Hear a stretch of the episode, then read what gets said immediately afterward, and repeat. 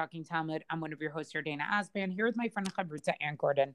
Our daf today, Masachet Nidarim, daf Peichet, page 88. Well, we're in our last final daf, dapim of Masachet Nidarim. Please join us for our siyum, which God willing will take place on January uh, 22nd. Uh, we're going to be finishing up uh, a little bit earlier um, than the actual Masachet itself. Um, and uh, I'm going to continue here. We read a Mishnah yesterday uh, which talked about if a person didn't know that he could revoke his wife or his daughter's neders, he gets the right to revoke it as soon as he finds that out. Um, but if he knew that he could revoke nedarim, but didn't understand that the statement his wife or his daughter made was a neder, Rabbi Meir says he cannot revoke that neder, but the Chachamim said he can. And so essentially, what the Mishnah is is you know discussing is what do we do when you have partial knowledge, right? In other words, you think you know that certain nedarim can be revoked, but you didn't know that the neder that was made was one that could be revoked. So Rabbi Meir basically says that you know uh, he says that you cannot uh, you can't revoke it, um, whereas the Chachamim says you can. That in other words, so what the Chachamim are saying is partial knowledge is equal to complete knowledge, and Rabbi Meir is basically saying even though he had that limited knowledge, it, it, it, it's something different and it doesn't give him the ability to do that. However, the Gemara is now going to bring a machloket between Rabbi Meir and the Chachamim in another place where it seems to be that they reverse these positions, right? Ura minhu. Okay, so we're going to have a contradiction here from a, a brisa, and the brisa is going to deal with uh, someone who kills somebody accidentally and the punishment for that is basically galut, right? You have to go to one of the Ir Miklat, these cities of exile, um, in case that happens. And this is uh, how we learn in Bamidbar, chapter 35, verses 9 through 34. So in there it says below uh, right? Without seeing. In other words, that pasuk says that in a, a case of that, uh, of, of killing someone in a, by accident, inadvertent homicide, right below ra'ut v'yapel ala v'yamot v'hulo ayevlo v'lo mevakesh rato.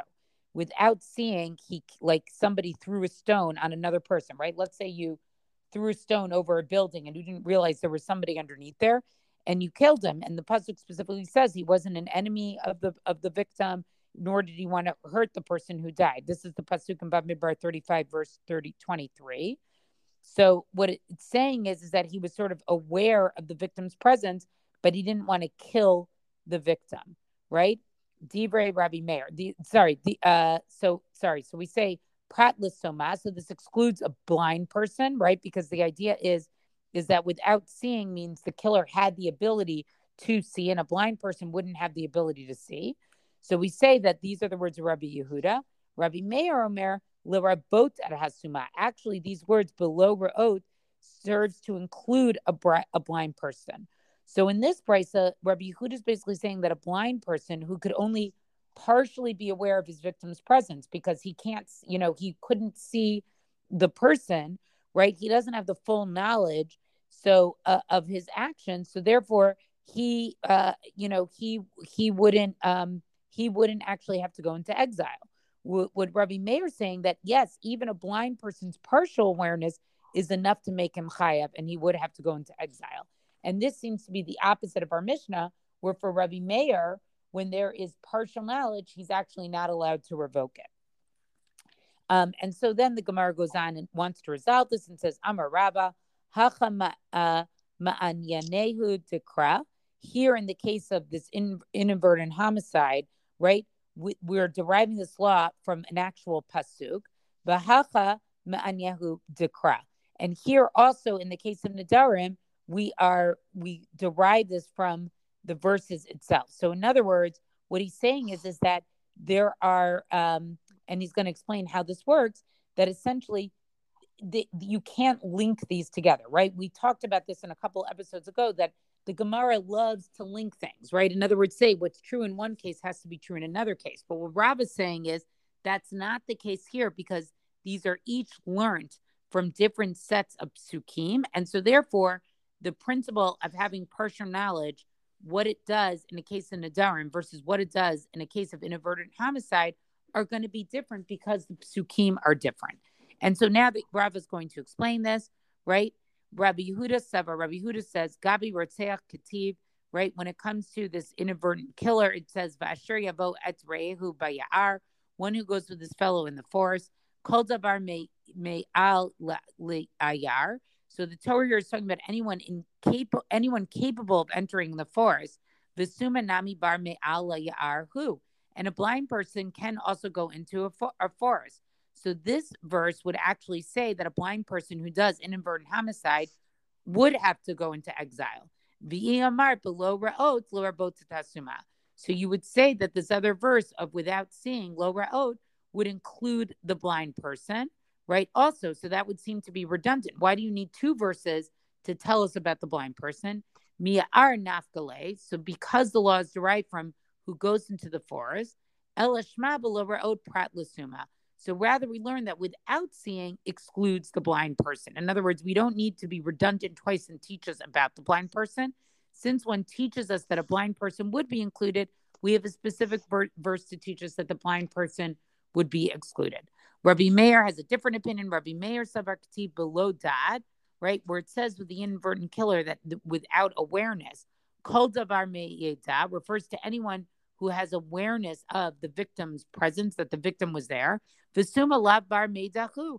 And a blind person couldn't have uh, this type of awareness because he wouldn't exactly know. He may know, maybe he hears the person, you know, he he could know the person is around, but he wouldn't know exactly where the person is. Whereas the seeing person would know, right? And so therefore he could not actually have to be exiled. Via mar below re'od prat lasuma. And if you want to say that below Ra'ot should actually exclude the blind person, right? Again, you don't need it because that would be redundant because you exclude the blind person from Belidat. So therefore, me Belidat nafkale, because we derive it from without awareness. So we need below Ra'ot to actually include uh, include the blind person. Now, when we get to Makot, the Gemara is actually going to discussed that these seem to have like sort of a double exclusion um, and how that actually works. It's a Gemara Makot. But, you know, it's interesting. They don't, Rabba, when he gives his solution, he doesn't actually, uh, you know, talk about, or we don't actually get, we don't get the psukim of how we learn this about Nidarim. So the pasuk that we learn it from with Nidarim is the Vishama Avia and Nidara, right? The father hears her neder and Vishama Isha and the husband hears her. So according, you know, because their hears is not qualified, it teaches any hearing of a neder, right? Even if it's not accompanied by knowledge of whether the neder could be revoked, is enough, right? It is enough to say that would be the day of the of the hearing. But according to Rabbi Meir, though, hears could only implies a complete hearing, right? Not an incomplete hearing, where Yehuda would say it's an incomplete hearing. But it's interesting to show, like, Rava just states it, but the Gemara doesn't bother to actually explain it. They spend time explaining the case of inadvertent uh, murder, but they don't, there's just kind of an assumption that you know how these psukim are derived. So you actually have to learn the Rishonim here so you understand what exactly they're referring to. Um, but the point Rob is making is, is it's learned differently in one case it's learned differently in our Mishnah in, in the context of Nadarim versus Rabbi Yehuda holds a different way. Sorry, Rabbi Meir holds a different way versus the way Rabbi Meir holds in the case of inadvertent homicide and its relationship to incomplete information. So I just want to note again that we have, you know, a totally new area of topic of halacha to be brought in here. First of all, this whole topic of the killing, right? Like I'm not saying it doesn't make sense. It does make sense, but we haven't seen it before. And, you know, would I have thought that it needs to come in today, per se? And which brings me to my next thought, which is, you know, oh, right, we're coming to the end of the Masachet. And these are the kinds of things that we've seen you and I, Yardaena, have called them kind of like, you know, tying up the loose ends, you know, any kind of application of the halacha that we've seen. This is where we're going to make sh- the going to make sure that it gets addressed. And then likewise, this case of the blind person, right? Meaning once you bring in the case of the killing, you have to then bring in the parameters of that case. And I feel like, okay, okay, like we're seeing the application be as far reaching or to hit as many different topics as Chazal can manage, you know? Okay, I'm gonna I'm gonna continue with the Mishnah here. Hamadir hana'a mi chatano. So here we have a man who has a daughter and he has a son-in-law, and what he does is he vows not that he can't have any benefit. Let's say this carefully. None, nothing that he does can benefit his son-in-law. Okay, but the problem is that he wants to give something to his daughter, and the presumption here is, you know, we're talking about it's not just a presumption, it says it in the Mishnah, ma'ot, right? We're talking about money. He wants to give it to his daughter, but his daughter is married to his son-in-law, but his son-in-law can't get any benefit from him because he's just sworn off. Omer la ha'elu nitunin lach b'matana. So he says to the daughter, right? This money is is hereby given to you as a present. Not just that, as long as your husband has no uh, right to it, has no involvement with it, it's all for you, meaning whatever you do in your business practice or, you know, when you're out shopping and bargaining or whatever, that's up to you. This gift applies to you and your handling of it on condition that your husband does not have any handling of it. So Uh, you know, it's an interesting. I feel like either this is ridiculous or this is very true to life. You know, the kind of the complicated dynamics between family and where somebody might, in fact, swear off any connection to the son-in-law and still want to be, you know, kind or or generous with regard to one's daughter. The Gemara picks this up here. Amarav lo shano Amar la masha an The Gemara here picks up the end of the Mishnah where Rav says that they taught that halacha specifically in that case where he said to her, "That which you pick up and put in your mouth, that's what's yours." Aval amar asi.